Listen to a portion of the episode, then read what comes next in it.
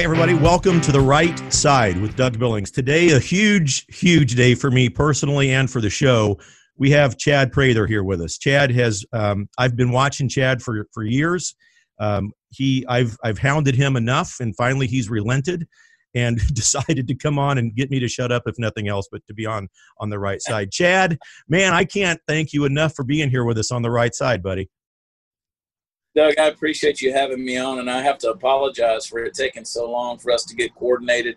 You know, as much as I've been doing this social media thing for all these years, this technology sometimes still eludes me, and yeah. trying to figure out what's on Zoom and what's on Skype and what's on Facebook Live and all these things. I, I get. I was telling somebody a little while ago. You know, I do these things almost every day, and I get nervous every time because I'm always yeah. scared of either being late, next or not having the right signal or something. So finally, yeah. we're together, man.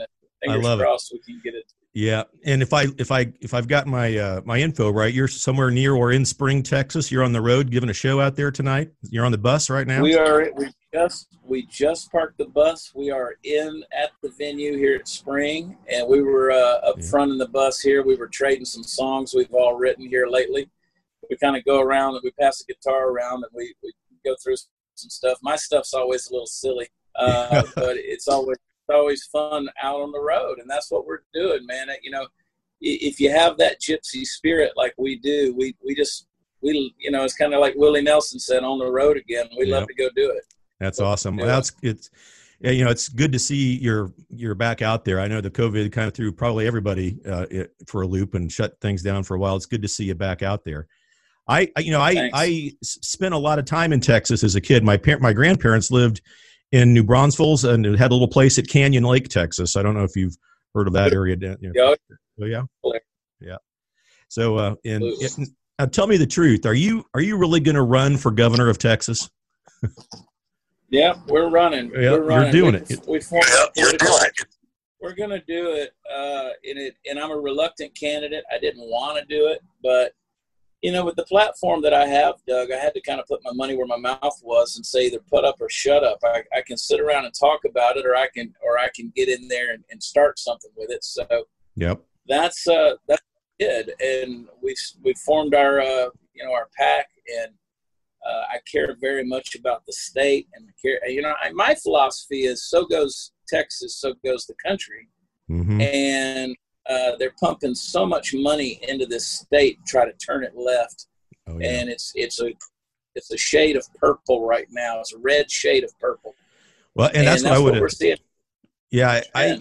What's your what's your gut check on that? How safe is Texas to remain Republican? I mean, really, I mean, you know, Beto gave Ted a good run for the money, but uh, you know, what do you what do you think about all that? Well, you know, and let's and I could have my numbers off by a little, but they're not off by much. Let's look at what happened with the Beto and, and, and uh, Ted Cruz race.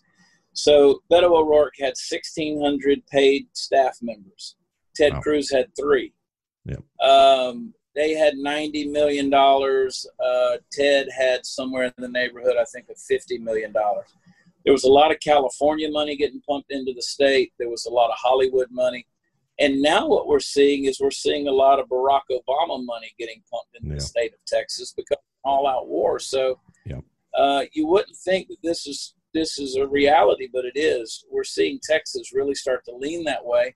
So my main goal between now and November, before we really launch into a gubernatorial race, is making sure that we gain and retain the House seats here in the state, make sure that they stay red. I said the other day, you know, the name of our pack is Keep Texas Great. And somebody said, You mean Keep Texas Red? And they were trying to be facetious. And I said, That's absolutely what I mean. Because yes. I don't believe that we can enjoy a successful state or economy or, or livelihood or, or even personal welfare unless we keep it red and truly conservative. So that's that's exactly what we're trying to do is make sure that we keep our conservative values in that 2018 race, Tarrant County, which is Fort Worth, Texas, voted blue for the first time in, in its history. Mm-hmm. Uh, and they voted in favor of Robert Francis O'Rourke. So yeah. that's very frightening when something like that happens. Uh, it's, it's, we're starting to see, you know, we've always had the problem children of Dallas, Houston, and Austin, uh, especially Austin. We don't get surprised of anything that comes yeah. out of those cities. But yeah. when Fort Worth starts to fall, that's another story. Oh, boy. Yep. How how so okay, so what about Trump's ability and is, is Trump? I mean, he's he's got to be. I, I just can't imagine. You know, my my philosophy about Trump and the people that support him are this: there's there's people like you and me who will right out of the we're out of the box. We're saying, yeah, we dig President Trump. We like him. We're going to vote for him. Yeah, and we think he's good for the country. But I think there's a lot of people who don't put a bumper sticker on the car and don't put a yard sign in their yard for for fear of retaliation. Literally, they're afraid their car is going to be vandalized or, or a hail of bullets is going to go through their living room window. Uh, don't you think? Is your gut yeah. check tell you that there's just a vast, vast majority of people that are just, you know, shutting up and uh, they're just going to do their talking at the polls? Depends on where you go. You know, if you get out in the countryside of Texas, you oh, see sure. a lot of Trump flag. Yeah. A lot of that. Get into the cities, you're exactly right. I think people do fear retaliation. They don't want to see their car windows busted out. Uh, we have seven different Trump flags. We change them out every day at our house, and we people know where we stand. Uh, the first time I ever put a yard sign out was in 2018 when I put it out for Ted Cruz in running for Senate against Francis yep. O'Rourke, and most of that was just to anger my uh, neighbors who had about a dozen yeah. out there. I'll tell you a funny story, Doug. A storm blew up one day, and my wife and, and one of my sons was out checking the mail, he was 11 at the time. One of their O'Rourke signs had blown out into the street. So he went over and picked it up and put it back where it went. And she said, That was a good thing you did. And he said, Well, it didn't feel great. right. Yeah. But you know, that's that's that's awesome because it's the it's the dichotomy between the two camps. Our our side will do that. We'll and we won't leave a mess. We won't leave a mess when we go uh, when we go to a, a parade or whatever. Right? We clean up you're right. Listen, I was at the Trump rally in Tulsa, and uh, we were we were it was it was a you know it's pandemonium trying to get in there, and, and then when you come out of there, there was a lot of craziness going on in the streets. But in the areas where the conservatives were congregating, it was clean. In the areas where the BLM protesters, when there were various other uh, leftist activists that were out there, yep. their areas were just completely trashed. Yeah. And I wish I could say I was that up, but it's not. It, that's just the way it is. There is a dichotomy in the mindset of how these folks operate, and they yeah. take so little regard for human life, whether it is, you know, abortion to all of these various things that we could list off.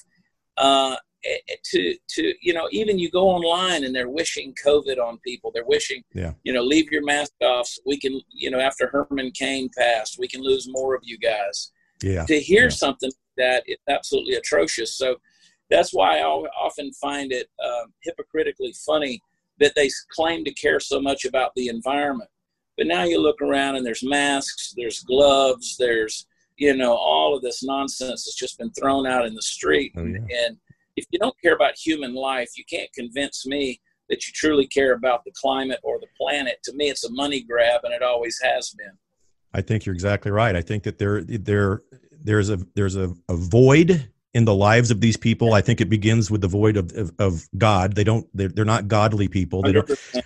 Yeah, and they they they when you look at these people, Chad, I mean, and I'm I'm serious. You look at Nancy Pelosi, Chuck Schumer, Jerry Nadler. They, they just don't look like happy people. I mean, they don't. I think there's a the vast void in their life, primarily of God, but other values that we cherish in our republic that are just missing from these people. Yeah, that's right. And I I, I was laughing recently. Um, whenever you know Nancy Pelosi came out with her famous "I pray for the president every day" uh-huh. uh-huh. statement, yeah. But then when she knelt down for eight and a half minutes uh, for George Floyd, she couldn't get back up. And I thought, this lady's not to do any praying. She can't even kneel down to protest. So, God. Well, tell tell me about. Um, I know that you were at the uh, the Mount Rushmore Fourth of July deal. The pre- wasn't that just freaking awesome? Wasn't that not one? It was awesome, wasn't it? I bet I bet it was to be there. Doug, I, I, looked at my friends that were there. I was sitting next to some Navy cadets. I was there. We were guests of uh, Eric Trump. And I, I, looked at the people around me and I said, I'm 47 years old. I've never seen anything like this and don't expect that I'll ever see anything like this ever again. With Washington and Jefferson and Roosevelt and Lincoln as a backdrop and, and the president just a mere 10 feet away and Melania looking, you know, as stunning as always, and, mm-hmm. and just the pride that swells up in a man. You know, Donald Trump loves America, and he he celebrates America. You know, where else do you go and you sit out there at Mount Rushmore and you see a flyby that comes past with Air Force One, and then he does it again, yeah. Marine One, and then you have you know all of these uh, expositions of the Blue Angels and various other squadrons from other uh, from other um, military branches.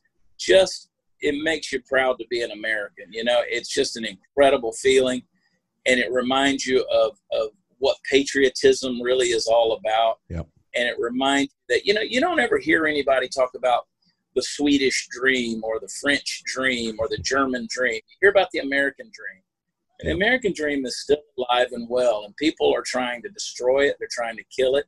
They're calling it racist. They're calling it bigoted. They're calling it narrow-minded. It, and, and, and those kind of things. You know, when you get in an environment like what we had at Mount Rushmore, those things just really melt away. You forget all of that, and you're encouraged, like going to church. You know, yeah, yeah. You just get filled up on it, and it's such a great thing and we had such a fun time and i can't wait and god willing and by his grace i hope i get to do it again just Boy, that's, amazing yeah i i you, you know it's easy to get chills listening to the story and i'm i'm with you 100% those flybys that trump does in air force one marine one i mean that's phenomenal i think the speech was phenomenal and i think you hit on something good. yeah I, I think you hit on something really important i think the most underreported story about president trump is his passion and love for this republic yeah. I mean, yeah, there, there's no question about it. And and his vision for the future. You know, when he gets up there and says that that our children, this new generation, is being lost. They're being taught to hate this country by the school systems. And you know, you have a living example in in Governor Kristi Noem, who was there on stage, oh. who I believe doing a right things for her state. And I wish so many uh, I wish our Governor Abbott, you know, I wouldn't be in the situation I'm in uh, talking about running for governor if Governor Abbott had, you know, been a little more Texan. And I'm, yeah. I'm ashamed to say it, a little more South Dakotan mm-hmm. in his handling of all this. It could have been a win win for everybody, but he didn't do it. But I love how Trump speaks to America. You know, he wants to, he want, he, here's a guy who, you know, yeah, he was born into some affluence and wealth. I get that his father gave him a million dollars. He turned it into billions. I know a lot of people who have a million dollars. I don't know any of them that are turning it into billions. Right. Donald Trump did that because of America. And, you know, he recognizes where he came from. Obviously, he spent a lot of time walking those hotel sites and construction sites, talking to those workers, those blue collar people. And somehow this this mogul playboy from Queens knows how to come in and speak to the Rust Belt, speak to the Bible Belt, speak to the blue collar workers that are out there, right. and they respond to it. You think right. that it would be, uh, you know, so far apart.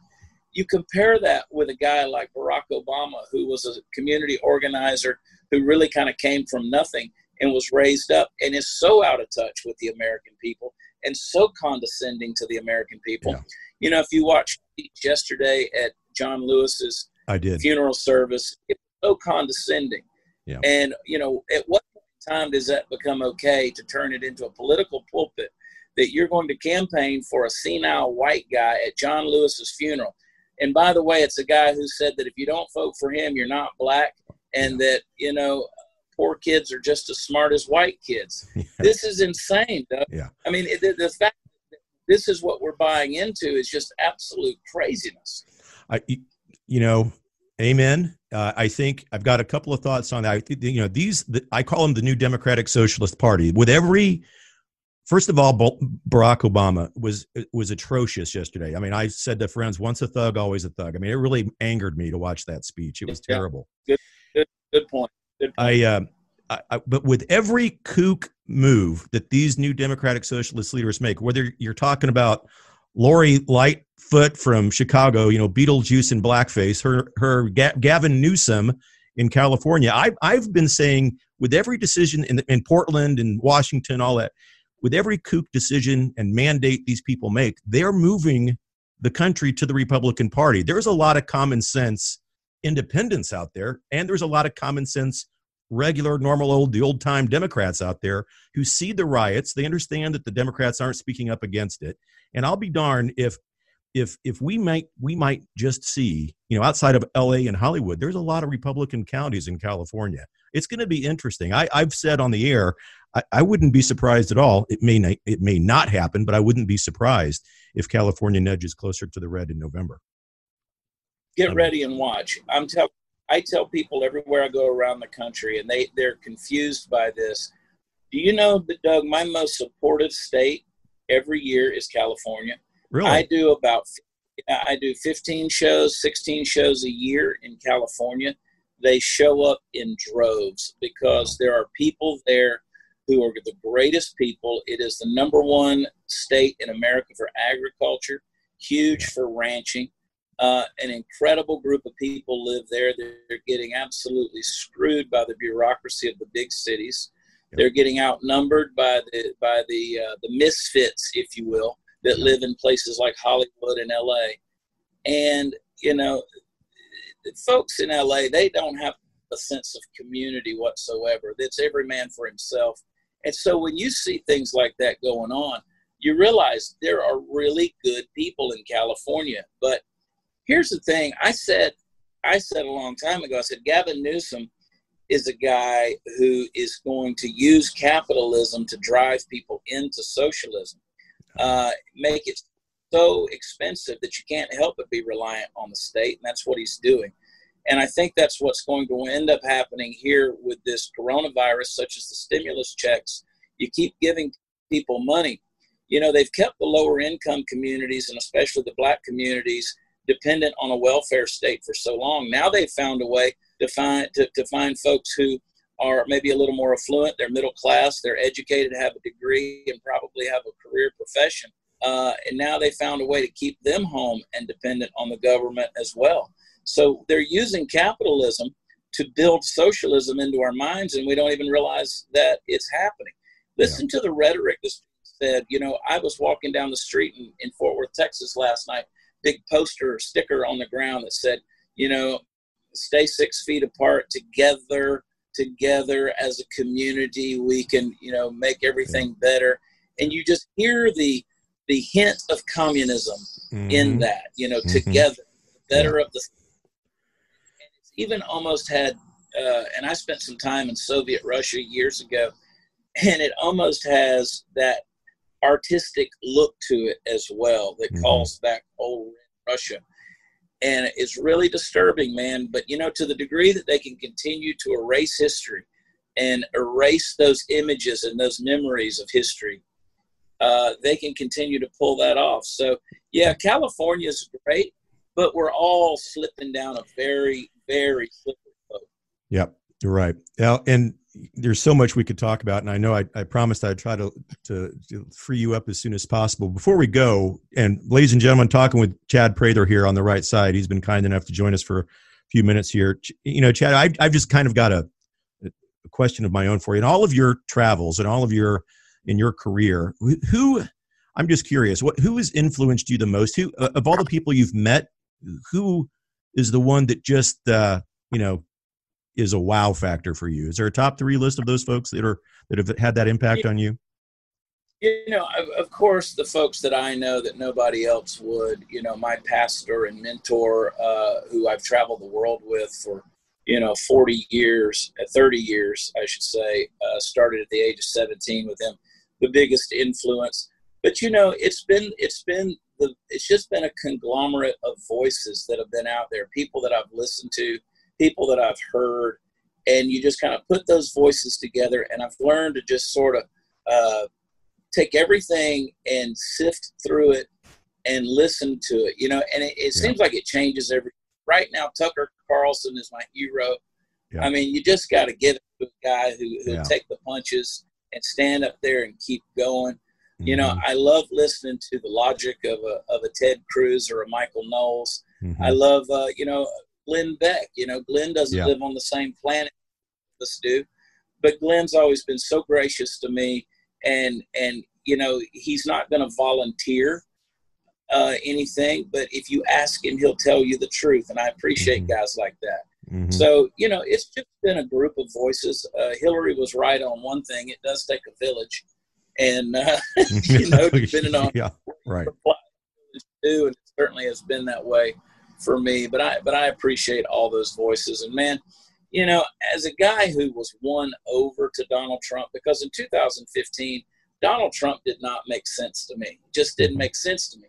But man, the little things started to win me over, and I became a fan. And Yeah. you know, I've been critical of him at times, but you know, they were honest mistakes. I felt like Mhm. uh, here's a guy that's been doing this for three years. He, he's allowed to do that a little Yeah. bit.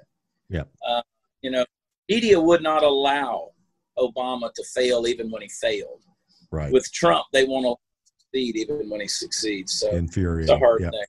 Good question, though. That's Yep. something to put some thought into. for sure buddy look i chad i um i'm just so grateful. I know you're a busy guy and uh to be, to be even uh, able to have a few minutes with you today has meant the world to me. Thanks for taking the time to do it. It, it means a lot. We need to do it at least once a month, Doug. I Really? enjoy talking to you, man. i would Yeah, love let's that. do it. Let's, okay. All right. I'll, I'll get with gig, you on bro. that. Okay. All right, um, i'll do it.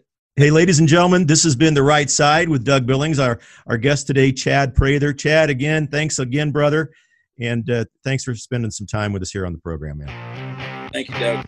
Okay, man.